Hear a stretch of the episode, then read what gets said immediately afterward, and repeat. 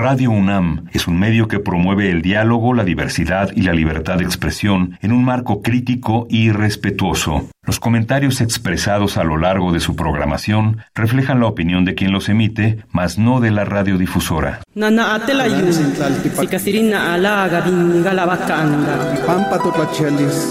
Calme Cali, una ventana para asomarnos a un mundo culturalmente diverso.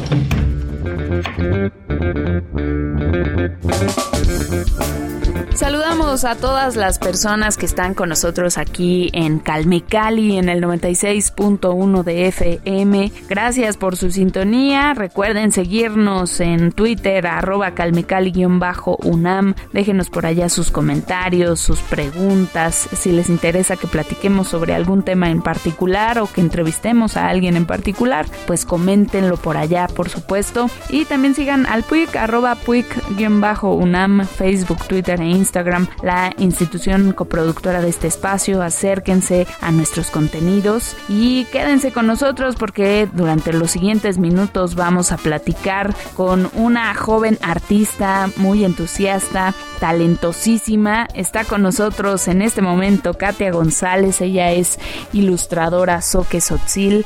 Vamos a platicar sobre todo su trabajo. Katia, qué gusto que nos acompañes. Bienvenida. Hola, gracias por la invitación. Un gustazo estar con ustedes. Gustazo, gustazo escucharte, gustazo que nos acompañes. Pues vamos a, platicar. Me gustaría arrancar primero que nos cuentes un poco sobre tu comunidad y luego nos lleves ya hacia el rubro, ¿no? De la ilustración, que nos cuentes cómo llegaste tú a, a dibujar, qué te llamó de este arte gráfico. Bueno, yo nazco en la ciudad de Tuxtla Gutiérrez, que es la capital del estado de Chiapas, y mis abuelitos son un matrimonio interétnico, Soque Sotzil. Entonces yo crezco con, con mis abuelitos completamente, o sea, toda mi infancia la, la viví con ellos, y entonces me muevo entre estas dos culturas, la Soque y la Sotzil. Yo empiezo a ilustrar material didáctico en Sotzil precisamente para retomar un poco la, la lengua, o sea, yo, yo hablaba, yo conocía conceptos, pero habían otros que se me hacían extraños por ya no vivir dentro, digamos, de las comunidades tradicionales, ¿no? Entonces, lo que yo quise hacer es para niños con desplazamiento lingüístico que estaban en la ciudad, que eran hablantes de Sotzil, de comunidades como Chenaló, Sinacantán, este, y entre otras, crear material donde los niños se pudieran sentir identificados, representados por los colores de piel y también que explicar un poco el sotzil más allá de las traducciones literales, sino un poco más las, los significados que habían detrás de cada palabra. Muy interesante. ¿Tú sabes hablar ambas lenguas, soque y sotzil? Hablo la lengua sotzil. La lengua soque en la ciudad de Tuxtla Gutiérrez ya no se habla como tal, porque eh, desde desde la desde el siglo pasado la, comunidad soque de Tuxtla fue reducida y dejaron de hablar. Entonces únicamente se adscribe al grupo étnico soque por las tradiciones, por las formas de vida y también por eh, la historia compartida de la comunidad. ¿Qué tipo de tradiciones prevalecen? Cuéntanos un poquito sobre la cultura soque. Bueno, eh, los soques de Tuxtla tienen como principal eh, tradiciones el somé que es como la ofrenda floral que se da a los en las fiestas, digamos, importantes de la comunidad. También el, el calendario ritual se sigue respetando a través de las danzas, principalmente como expresión cultural, y la música de pito y tambor es lo que es lo que más se más se conserva más allá de la vestimenta y de lo que pues se tiene como estereotipo de, comunidad originaria Oye, Katia, eh, ¿integras elementos tanto de la cultura soque como de la cultura sotzil en tu trabajo de ilustración? Así es, sí, eh, te digo, al, crecer con ambos abuelos de diferentes etnias, también me nutrió muchísimo con el panorama, el panorama cosmogónico de lo, de lo que es ser originario, ¿no? O sea, como eh, no son de la misma familia lingüística, son dos familias lingüísticas diferentes, dos historias diferentes que me permitieron, digamos, que retratar no solo a mujeres eh, de origen sotzil, sino también mujeres, pues mujeres soques y integrar todos estos elementos en relación con la naturaleza, la, pues los significados metafóricos de la lengua, también los elementos de la indumentaria tradicional, las danzas y también muchas expresiones culturales como la música y los poemas a través de la ilustración. Oye, hay algo muy interesante que me gustaría resaltar en, digo, en tu quehacer, ¿no? Sabemos que desde el 2019 colaboras y fundaste en ese año el proyecto colectivo, tú dime si lo pronuncio bien, Pok Ok Baby. Pok Ok Baby. Pocock Baby, para la ilustración, ¿no? Para generar gráficos eh, de difusión, digamos, focalizados en, en los bebés, ¿no? Pero cómo, cuéntanos cómo es específicamente este proyecto colectivo, a qué se dedican y por qué concentrarlo en esta población, ¿no? En los bebés. Sí, claro. Bueno, eh, primero está Seba Chon, que es como mi nombre de ilustradora, y ese proyecto se dedica a la difusión de la lengua sotil a partir de la creación de material didáctico pensado principalmente para niños con desplazamientos lingüísticos en su primera infancia. Eh, a partir de ello, cuando egreso de la licenciatura y tengo a mi, a mi primer bebé, nace eh, este proyecto que se llama Poco Baby con la inquietud de varias compañeras de hacer fulares y hipsiles más largos de los que se utilizan tradicionalmente, que son de 2 metros, 2 metros 30, para poder cargar de forma simétrica a los bebés y poder llevarlos a la universidad, ¿no? A mi, a mi primera hija me la llevé tres meses en cuanto nació y yo necesitaba que no me doliera la espalda, que no me diera dolor de vientre, que no me diera dolor de pelvis. Entonces encontré en el porteo ergonómico occidental una vía para poder cargar a mi bebé. Y de ahí nace este proyecto que integra la ilustración a los cargadores para buscar también el contacto y el vínculo de la diada mamá y bebé justo para las, las mujeres que son madres, ¿no? Que están en vías de ser madre, estaría muy interesante saber cómo cargar de una manera saludable, ¿no? A sus bebés. Entonces, a ver, ¿nos puedes Sé que es un poco complicado porque no tenemos en radio el apoyo visual, pero pensando en nuestra audiencia radiofónica que están allá, si hay madres escuchándonos, pues manifiéstense en arroba calmecali-unam en Twitter. Eh, pero podrías ilustrarnos, ¿no? Valga la, la, alusión a tu profesión, de manera sonora, ¿cómo, cómo sería este acomodo, Katia? Sí, claro.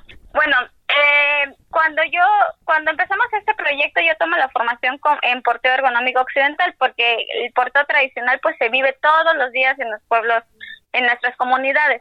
Lo que sucedía es que muchas personas que ya crecemos en ciudad o que ya estamos en un contexto diferente, no tenemos una red de apoyo de tías, de abuelas, de madres, que nos estén acompañando y nos estén corrigiendo las posiciones de los bebés. O hay veces que los bebés nacen con alguna discapacidad motriz y necesitan ciertos requerimientos para ser cargados, por ejemplo, una hipertonía o una hipotonia, ¿no? Entonces lo que... Perdóname la ignorancia, ¿nos puedes eh, decir a qué refieren estos dos términos? Bueno, la hipertonía es cuando el bebé tiene los músculos demasiado rígidos, o sea, el cuerpo muy rígido. La hipotonía es al contrario, cuando los tiene como muy en términos sería como aguadito, ¿no? Que su cuerpo se siente aguadito. Todos los seres humanos nacemos con cierto nivel de hipotonía, pero conforme va, va desarrollándose el cuerpo del bebé y va alcanzando hitos de desarrollo, esta hipotonía se va quitando, pero hay bebés que no, que por algún eh, retraso motriz pueden tener mucho más dificultades de adaptación a conseguir pues, hitos de desarrollo. Entonces, lo que busca el porteo ergonómico occidental es que el cuerpo se desarrolla de manera fisiológica, respetando la posición que tiene el bebé dentro de, la pancita. Un bebé nace como con las extremidades pues eh, completamente acurrucadas, digamos que se imaginen una ranita en, pues en, en cuclillas, como así hecho, hecho bolita, y esa es la posición que se busca respetar en el portero ergonómico occidental. Se puede utilizar al vientre para dar pecho, para tener el contacto visual y la termorregulación como el método canguro, se puede utilizar a la cadera cuando empiezan a explorar, cuando quieren convivir, cuando están socializando con, con otras personas y también a la espalda cuando se necesita cargar por tiempo más prolongado o de forma más cómoda porque pues los seres humanos estamos como diseñados para cargar a la cadera y a la espalda y realmente el porteo ventral que es al frente es como muy nuevo de, de los beneficios del método canguro para la recuperación de prematuros en las salas de maternidades. Muy interesante lo que nos compartes del porteo ergonómico occidental. Oye, sabemos que también eres investigadora del porteo tradicional maya. ¿Cómo se diferencian estas dos, mm, estos dos tipos de porteo, digamos? Bueno, el porteo tradicional maya se tiene registros desde la época clásica maya, ¿no? Hay vestigios en las estelas, en el códice de Dresde, como los niños están en constante contacto con sus madres a través de los cargadores mayas. Y en este caso, en el área de Chiapas, es Chijalunen y el Jitzil. En Guatemala se conoce también como Chocbal. Estos cargadores tienen una particularidad se pueden tejer en un solo lienzo o se tejen en dos lienzos que se unen para dar un resultado de 90 centímetros de ancho total. Estos cargadores se diferencian entre Hitzil o Chijalunen si llevan bordado o no. Y, y, particularmente tienen una historia compartida pues, entre Chiapas y Guatemala porque eran un mismo territorio y se diferencian del roboso mexicano porque no comparten la historia ni el uso y es completamente diferente, ¿no? Entonces también las posiciones responden a otras necesidades que se dan dentro de un contexto pues de comunidades mayas, como es el tejer en tela de cintura, la socialización con los niños a la cadera, se busca muchísimo cargar como en cono, respetando pues la visibilidad del, del bebé hasta cierto punto.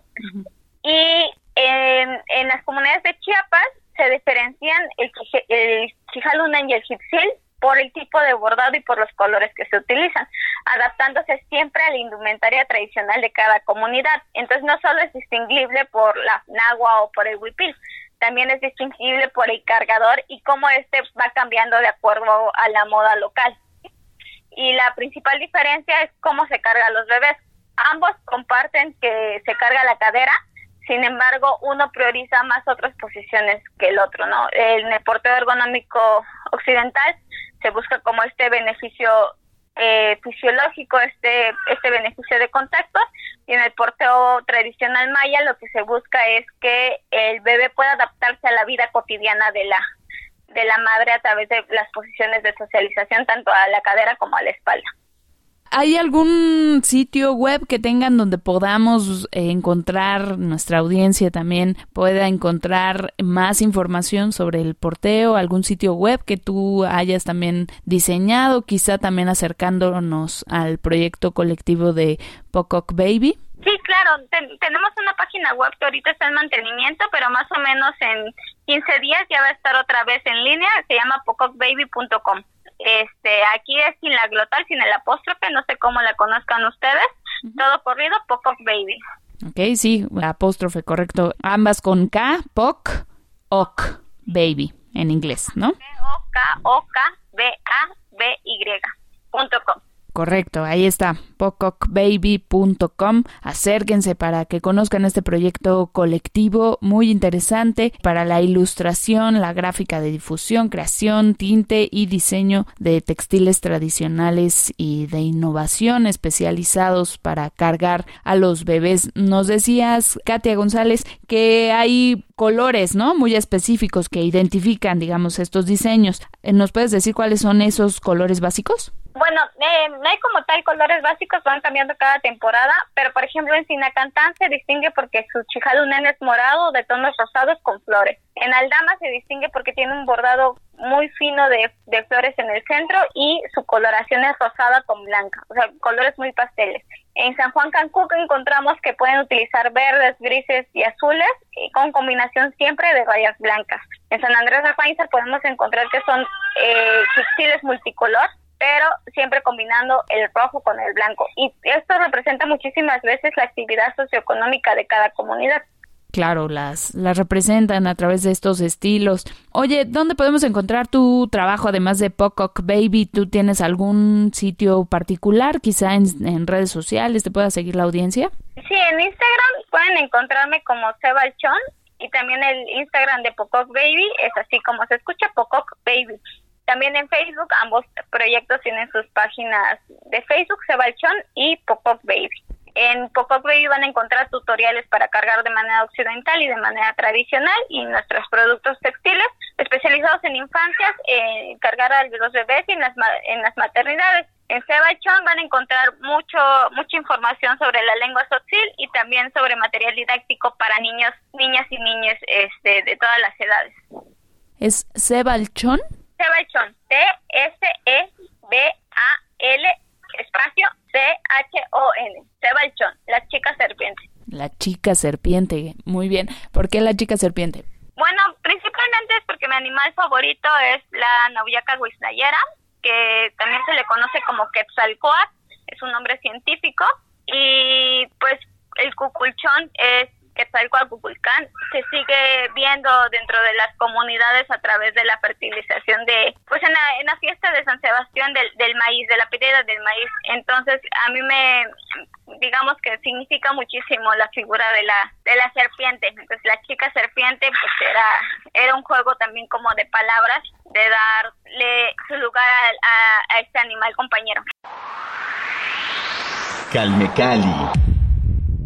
Katia González, en este mes en Calmecali, marzo, lo estamos dedicando específicamente a las voces femeninas, por eso pues obviamente también tú nos acompañas por acá. Quisiera yo eh, saber tu opinión con respecto pues las distintas posturas, ¿no? Obviamente hay diferentes teorías feministas, hay diferentes posicionamientos con respecto a la figura de la mujer, ¿no? Los roles que quizá deberíamos o no tener, hay discusiones varias sobre, sobre el tema, ¿no? Cuando hablamos de perspectiva de género. Yo quisiera saber cuál es tu opinión en todo este contexto, eh, qué te significa para ti el 8M, ¿no? Este mes dedicado a las mujeres, el Día Internacional de la Mujer per se, ¿no? Este simbolismo de tener un día específico para esta comunidad. Eh, a ti como ilustradora, como mamá, como mujer, ¿Qué representa para ti esta fecha? Bueno, creo que principalmente hay que tomar como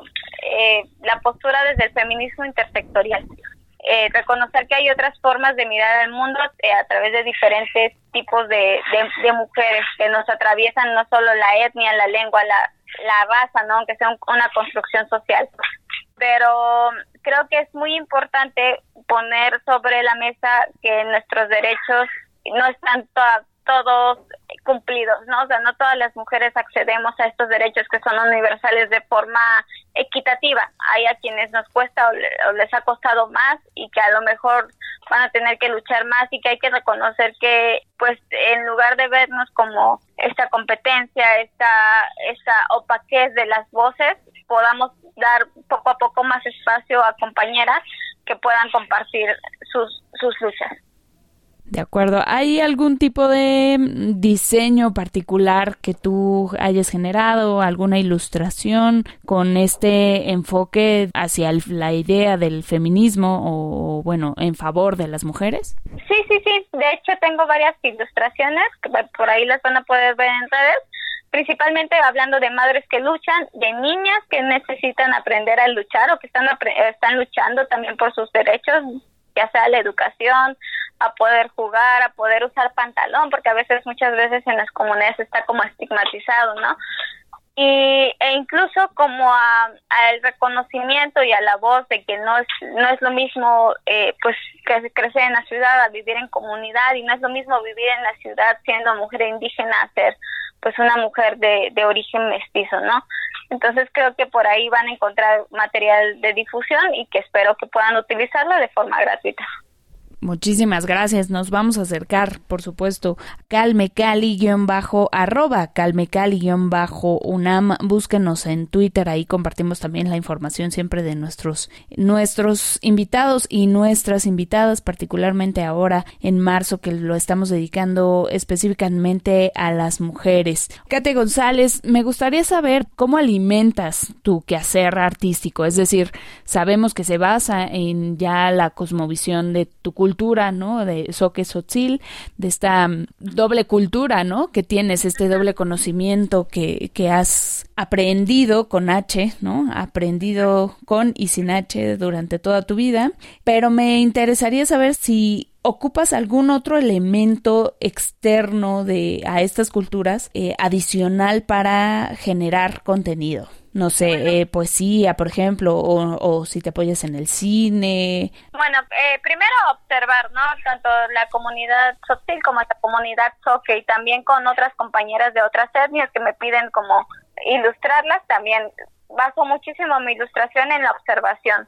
También yo creo que hay una vinculación muy importante con los sentimientos en cuanto a mi ilustración. Entonces está como muy, muy en el mundo de los sueños, ¿no? Muy onírico a veces como estas interpretaciones culturales. Y además he tomado como capacitaciones, cursos de otros compañeros y, y compañeras y me gusta muchísimo aprender lo que cada uno hace desde su postura de la ilustración, ¿no? O sea, compañeros que hacen ilustración editorial, compañeras que hacen ilustración de difusión, ilustración científica y me gusta muchísimo como nutrirme de todos estos de todos estos mundos y cómo también aterrizarlos a, a, mi cultura, ¿no? Y cómo cómo poder compartirlo también con mi comunidad y con el público que me sigue de otros estados y de otros países eh, desde Cebalchón. Hay que abrir los horizontes, hay que voltear a ver a otras culturas, hay que voltear a ver lo que están haciendo los demás, ¿no? no a veces nos quedamos muy encerraditos en nuestros mundos y, pues eso no nos permite, ¿no? Fortalecer las relaciones humanas, fortalecer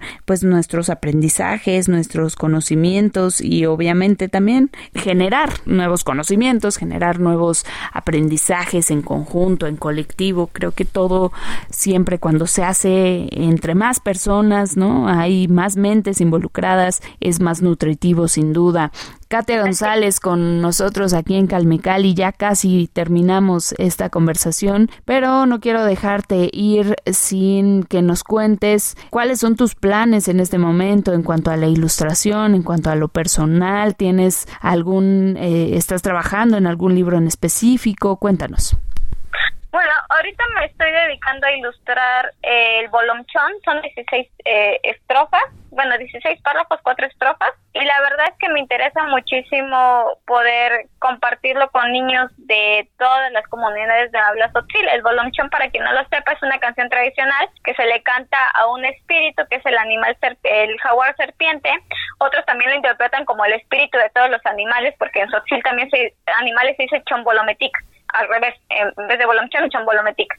No, entonces, eh, lo que quiero hacer en este cuento, que esta canción tradicional la pueden escuchar en Maya y los Tres, lo pueden escuchar también en esta eh, película que se llama El libro de la vida, eh, y siempre que está presente el inframundo maya está sonando, ¿no? Es, este, entonces, ¿cómo, ¿cómo aterrizar este bolomchón para que sea otra vez eh, atractivo para los niños hablantes de lenguas originarias, específicamente el Sotzit, pues a través de ilustraciones que sean muy amigables y muy, este, como se dice, muy muy amenas a la vista de las infancias. Entonces es lo que estoy trabajando, espero en algún momento poder publicarlo o encontrar una editorial que pueda pueda difundirlo, ¿no? Porque lo que me interesa principalmente de la la ilustración de estas de estas estrofas es que pueda ser de conocimiento público para, para las niñas y los niños de origen sotzil, ya sea en Chiapas o en otros territorios, porque también hay sotziles en Estados Unidos, hay sotziles en Guadalajara, en la Ciudad de México,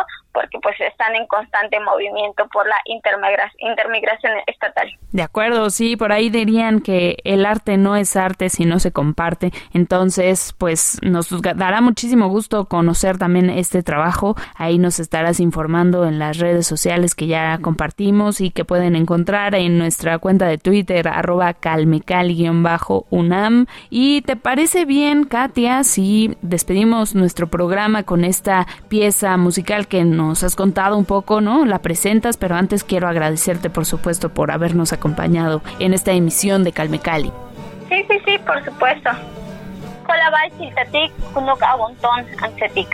Muchas gracias compañeras, sean muy felices todas las mujeres.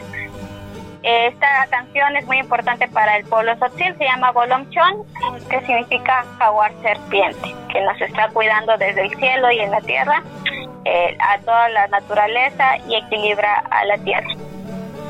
Con eso nos vamos a despedir. Gracias Katia González, gracias a todas las personas que nos acompañaron en esta emisión. Los esperamos la siguiente semana con más aquí en Calmecali, no se lo pierdan, los jueves a las 10 de la mañana por el 96.1 de FM, retransmisión en el 860 de AM a la 1 de la tarde y también los domingos a las 3 y media de la tarde por el 96.1 de FM. Recuerden el podcast www.radiopodcast.unama.mx y síganos en Twitter, arroba calmecali-unam. Mi nombre es Vania Nuche, los espero la próxima semana aquí en Calmecali. Se quedan con... El Bolomchón.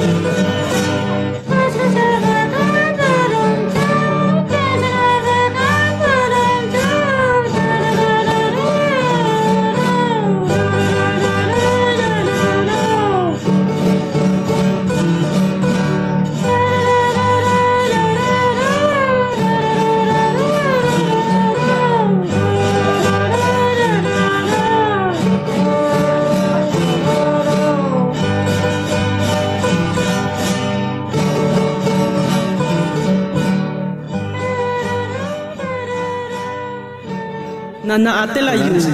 Sikasirina ala gabin galabacanda. Pampa. Calme Cali. Una ventana para asomarnos a un mundo culturalmente diverso. Producción presentada por el Programa Universitario de Estudios de la Diversidad Cultural e Interculturalidad de la UNAM y Radio UNAM.